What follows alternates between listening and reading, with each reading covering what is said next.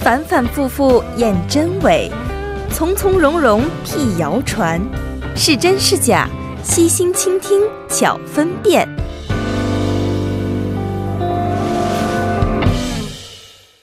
当今社会信息量巨大，信息内容林林总总，让我们常常难辨真假。那每周三的“是真是假”栏目呢，将会邀请韩联社的李正云记者和亚洲经济的李健记者带来各式真假难辨的信息，和大家一同的去把一把关，看看他们到底谁是真，谁是假。好的，那首先有请我们的两位记者朋友，二位好，大家晚上好。嗯，两位好。呃，因为节目秋季改版的原因呢，所以呢，我要跟各位听众朋友和两位记者朋友说一声不好意思啦，因为这里是两位记者朋友最后一天带来真假消息了。嗯哦，很开心吗？两个呀，此两处个应该有掌声吗？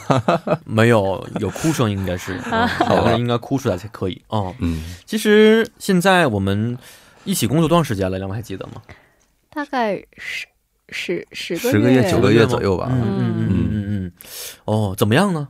怎么收样获感觉收获颇多，收获真的是收获颇多。比如对，说，呃，比如说，呃，其实其实，在做一个小的告白吧，嗯有几次我在那个稿件里面找到的信息嗯，不太准确，哦然是后吗对。然后说完之后就有呃有人听到之后会联系到我，然后再嗯哦告诉我你这个哪个哪个地方有问题，啊是吗？对，然后在之后的这这这这几期当中就会嗯非常注意，哦，然后找的时怎候么告诉你的？去那个亚洲经 济打电话吗？对给对我对，连接李健记 者，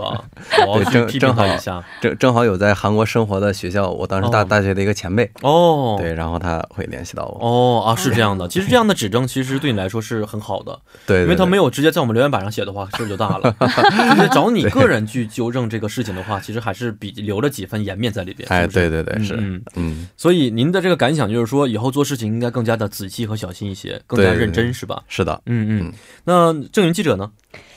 嗯，像李记一样说遗憾肯定还是有的，因为嗯毕竟、呃这这方面经验还是不足、啊嗯，然后，但是其实我觉得作为一名记者，有一些尝试是嗯非常值得是，提倡的，嗯也是是虽然不是一种义务，但是可能是一种责任吧。嗯嗯、虽然。不知道找的这些话题会不会对听众有所帮助，嗯嗯嗯。但是希望能多多少少能起到一点帮助。嗯然后也非常感谢这档节目对我个人也是帮助颇多，哦让我认识了两位这么好的朋友，哦，然后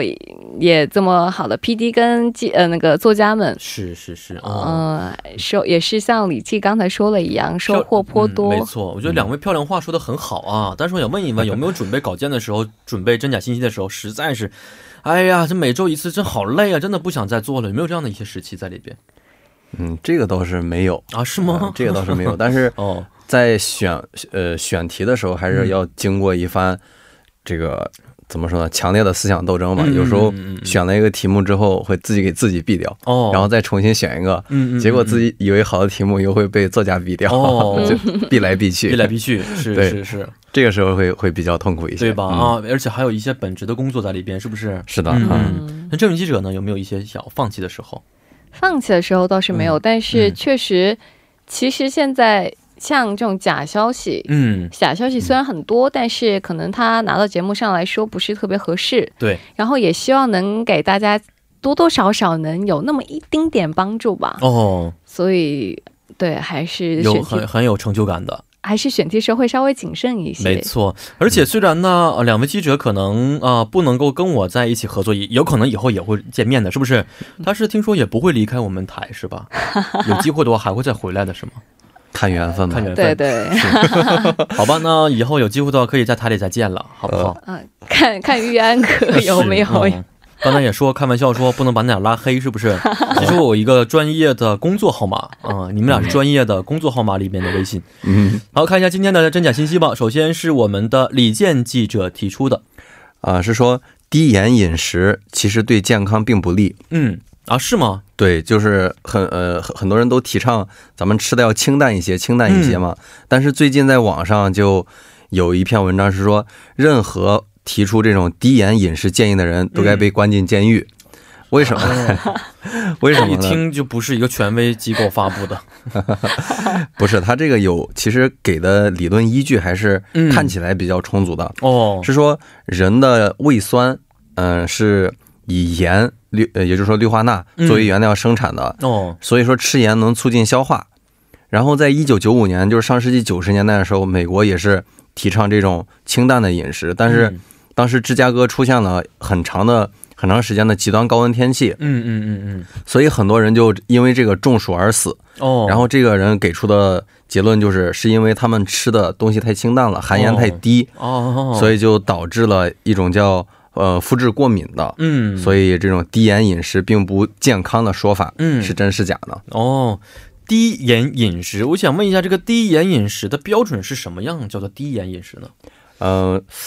之前在网络上我们可以看到嗯专家给出的每人每天的食盐量是六克，五五六克左右。嗯嗯嗯，呃，然后你低为了盐把饮这食克的还话，儿化音呢，一定要五六克，五六克，五六克，呃，五六克。低呃，可能是低盐饮食，就是低于这个五克六克的话 就可以了，呃是不是？就可以那了属于低盐饮食了啊。对，但是五六克的话，好像也就是那个小的汤匙儿，我们蒯盐的汤匙儿，一对，匙儿就差不多五六克左右，是的，是不是？嗯，所以每天的话，能吃到这个，我觉得已经非常咸了呀。现在我平时我基本每天是不吃盐的，嗯，我连炒菜什么都不放盐，哦油都是不吗嗯放也可以的是。我突然发现，像肉里面本来它是有含盐的，是对我、哦炖肉的话不放盐它也是咸的，我妈还不信。我后来我妈自己做了一次才发现，哎，这个味道还其实很不错，也不用放任何调料也是可以的。嗯，所以呃，任何的这个食品当中已经含盐了，我觉得其实不加盐的话也是可以的，而且对我来说也没有什么特别大的一些身体上的影响。我觉得这个应该是个假消息啊。嗯，好，那我们的郑云记者，您觉得这个是真的还是假的呢？这个肯定是假消息。嗯按《礼记》这么套路的说法， 这应该是个假消息。呃，首先啊，这个《中国居民膳食指南》中建有关于这个限盐的建议啊，嗯，它指南是提倡每人每日食盐量应少于六克，啊少于六克，对，应嗯少于六克。然后刚才说的这两个问题，它给了两个一嗯、两个根根据啊，嗯一个是说是胃酸，首先这个胃酸是盐。必是须原它的原料吗？胃酸它是生成必须要盐吗？其实胃酸你食物进到嗯你吃了食物之后，它食物扩张之后，它就嗯嗯刺激了胃部的一些细胞，然后从然后促使这个胃壁上的分泌小泡，就是分泌分泌嗯胃酸，所以它跟盐好像没有有什么特别关大系。关系哦。然后这个中暑，中暑是在高温情况下，这个嗯汗腺功能衰竭，然后电解质丢失过多导致的一系列的症状。哦，然后这个芝加哥，其实按理说就是欧呃欧美人他的饮食习惯，比如说经常吃汉堡啊什么嗯嗯的，嗯嗯薯条啊什么的，其实跟低盐好像还不是挂特别挂不的上钩应该是对。嗯然后这这他好像这中暑的这群人应该是年纪比较大。嗯嗯嗯，或者是身体本身机能不是特别的没错，健康健对全，对对对对，然后，所以一味的强调盐来预防和治疗中暑，好像而且这样的话，我这么看的话。嗯，为了不中暑而死，为了我促进促进我胃酸的生成，我多吃盐，最后心血管疾病其实更可怕吧？应该是对。其实对于无论是中国人还是韩国人来说，嗯嗯大部分人还是要控盐的。是是，嗯其是实我们每天使用的盐还挺挺高的，挺多的。对现在我回中国东北的时候，每次回家啊吃饭，我只能吃第一顿，第二顿开始我觉得又盐又咸又 油，然后就是吃完之后总会觉得这胃里腻腻的感觉，就不消化，觉得。嗯，所以突然发现我来韩国这么长时间，已经稍微习惯了这边稍微清淡的一点清淡饮的感食。觉，嗯回国，特别是中国东北的一些地区，不太适适应了。但其实嗯但是韩国人他饮食习惯也是以高多盐、偏因辣为我为不吃主，，我不吃小菜，盘餐我不吃。嗯但他有一哦比如说鸡给，就是他的一鸡给我些也不汤不怎么吃也什么的，也是嗯含盐量挺高的。是是对是，所以你要是做过胃可能胃也是镜的话，对他就会说嗯，少饮饮食习惯还是要稍微偏偏清淡一对点比较好。但是跟中国东北相比的话，还稍微好一 些啊。嗯你像我们这个东北这边以炒菜为主，炸的也非常多。嗯对，你像早上吃这个大果子、油条，是不是？其实那么小的一一个小油馅儿面饼吧，应该是不是？嗯嗯如，果炸完之后那么大，都是油去撑起来的，所以我觉得得这个确实是对身体不好的嗯。好，那看一下这个低盐饮食是不是对健康有损呢？请我们的李健记者告诉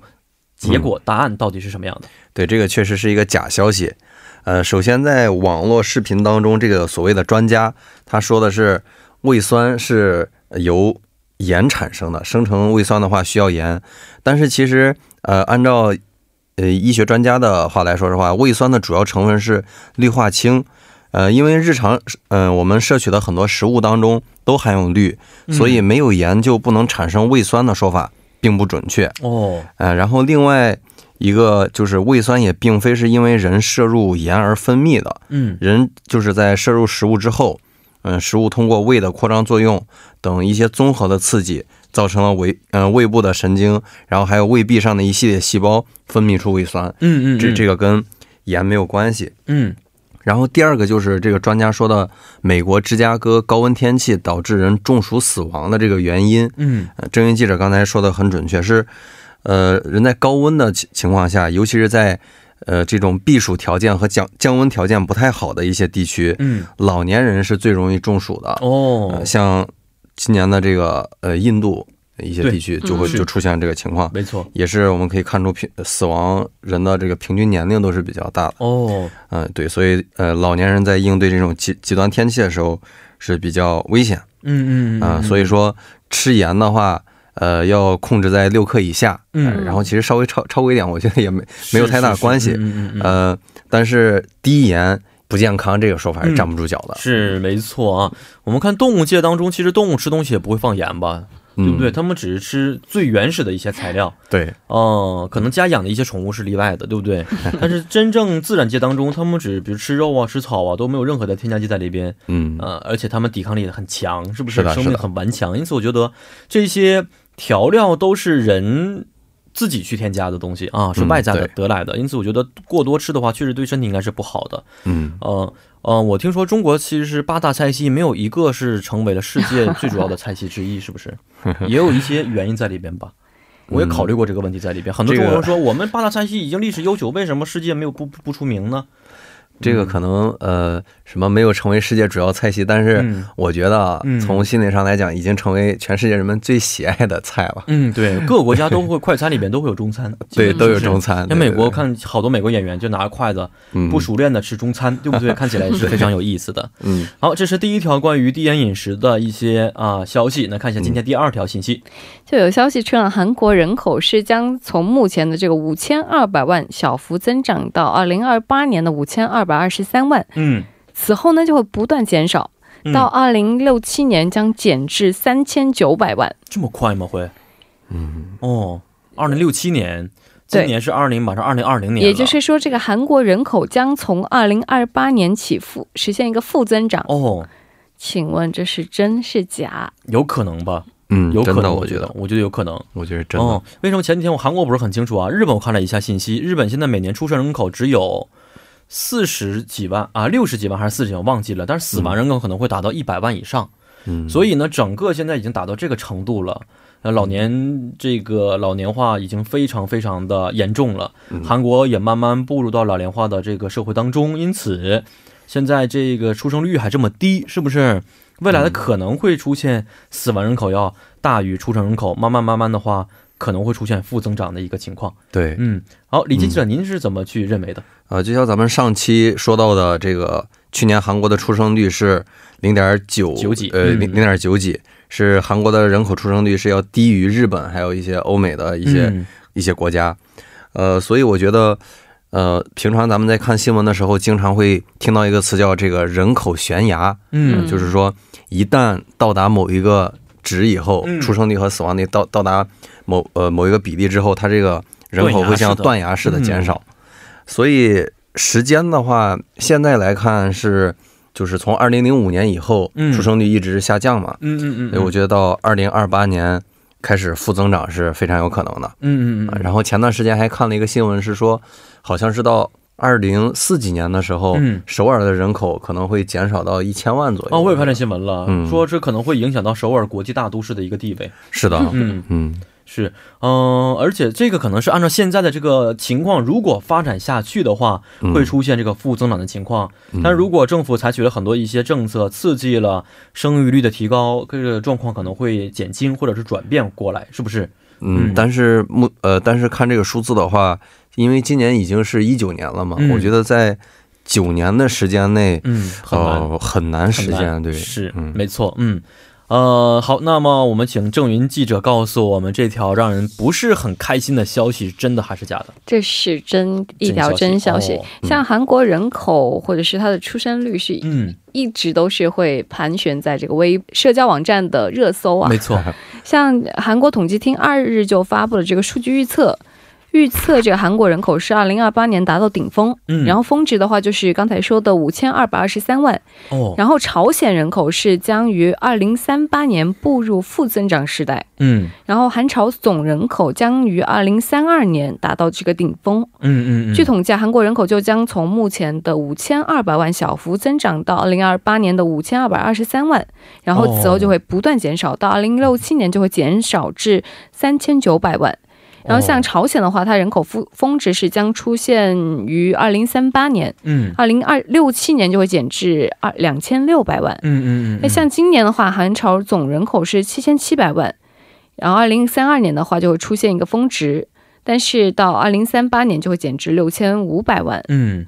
然后像今年的话，韩国人口它是排名到排名是世界第二十八位啊。嗯，朝鲜是第五十四位，然后合计是排名第二十位，但是到二零二六七年的这个总人口是排名将到呃滑落至三第第三十六位，嗯嗯嗯，然后像韩国的话，它其实还是世界首个零生育率国国家。哦，那二十八上个月二十八日，统计厅就发布了这个统计数据，合计生育率是仅为零点九八，就上一期节目我们有说到的，嗯，就平均一名女子终身生产是不足一名子女的，没错，也就是世界上唯一成为了让韩国成为了世界上唯一出生率啊嗯，进入零时代的国家。是是哦，然后这个许消息多挺可怕的，对，嗯很多韩国女性就表示，生完孩子之后，经济压力是明显是增大了嘛。是是是，嗯，包括现在我在学习这个社会统合课嘛，每周都要上课的，嗯，然后学习的第一节课，老师就给我们讲了韩国社会现在出现的几大问题，当中就是低生育率和老龄老化龄化同时出对现，对对，导致社会将来会出现很大的一个社会危机啊。没错，所以他给我们外国人已经在传递这种信息了，也是希望在这种情况之下能够引进很多外国人才。嗯，呃，包括韩国，我看很多现在一些学校当中不再强调单一国家这么一个单一民族的一个单词了，嗯而强调多元文化的单词，是不是？对对对也希望能够使得外国人来到韩国的话，可以更加的呃很舒适的融入到韩国的社会当中去生活。所以这条消息，如果韩国政府不采取很多的一些刺激政策的话，那将来人口可能还是会一直下降，是吧？对，嗯，我看中国其实人口的话，二零六七年新闻报道会达到十二点八亿，也没有降特别多，但是可能人口比例、这结构比例会发生一些变化。没错，老龄化嗯没错社会可能会提前进入对，是不是？对，好，这是这条消息啊。好，看一下今天的最后一条消息，是由李健记者提出的。啊、最后这个消息是跟过敏有关。嗯，最近在新加坡飞往广州的一趟航班上，一位九岁男孩突发过敏，嗯然后满脸全身红肿。嗯孩子的父亲紧急呼叫空乘人员之后，然后正好这个非常幸运啊，嗯呃，航班上有咱们中科院的院士钟南山院士嗯闻闻讯赶来救了这名男孩。嗯，生活中很多人都会遇到过敏的这种情况，呃，小孩过敏更是让人更就是家长更加心急。嗯没错。在网上就有这样一种传言是说，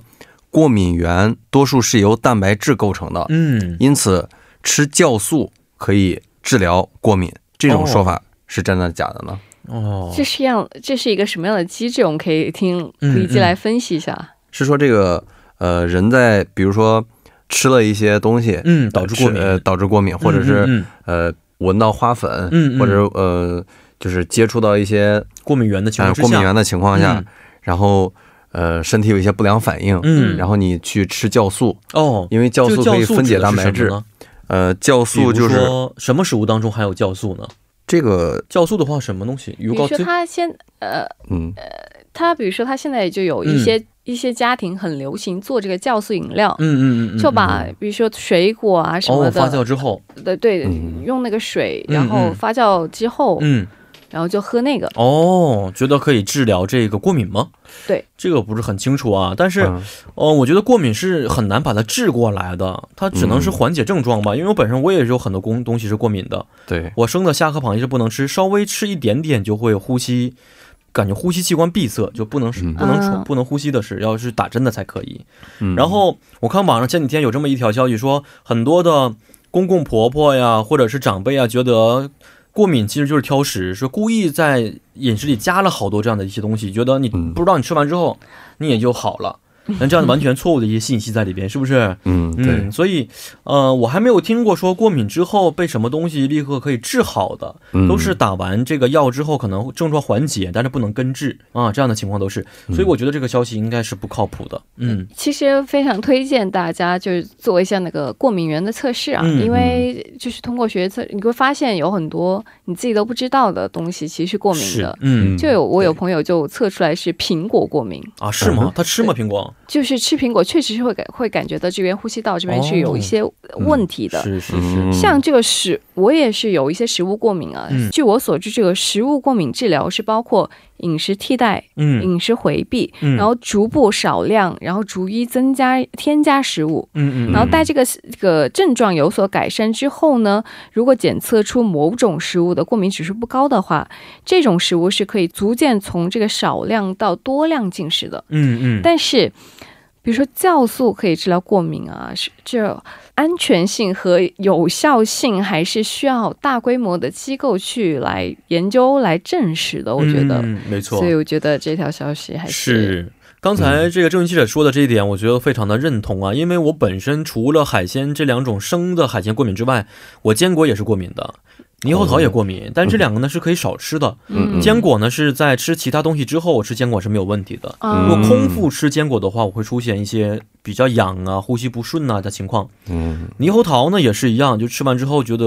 嗓子特别痒不舒服，嗯但是如果吃时间长、经常吃的话，就是这个症状会改善很多。但是海鲜是完全不行的，是吃多少嗯闻一下的话，立刻要上医院的情况。因此，我觉得过敏的情况啊、原因呢、都是不太一样的啊。对没错因此，我觉得这个呢，酵素可以治疗过敏这么一个标题出来的话，肯定是错误的。嗯，嗯，那对好，请李金姐告诉我们答案到底是什么样的。啊，首先解释一下，就是刚才咱们说这个酵素，嗯酵素的话，它是其实是一类大分子的生物催化剂，嗯呃，在分解一些蛋白质，还有一些食物，就是我们在新陈代谢过程当中是都离不开酵素。嗯呃，然后酵素的话，在很多地方都有，食物中也有，然后还有专门的这种补充酵素的一些保健品吧，嗯啊、都可以。以通过这些方法来摄取。但是专家给出的解释是说，酵素能够治疗过敏的话，这个还是需要进一步讨论的。嗯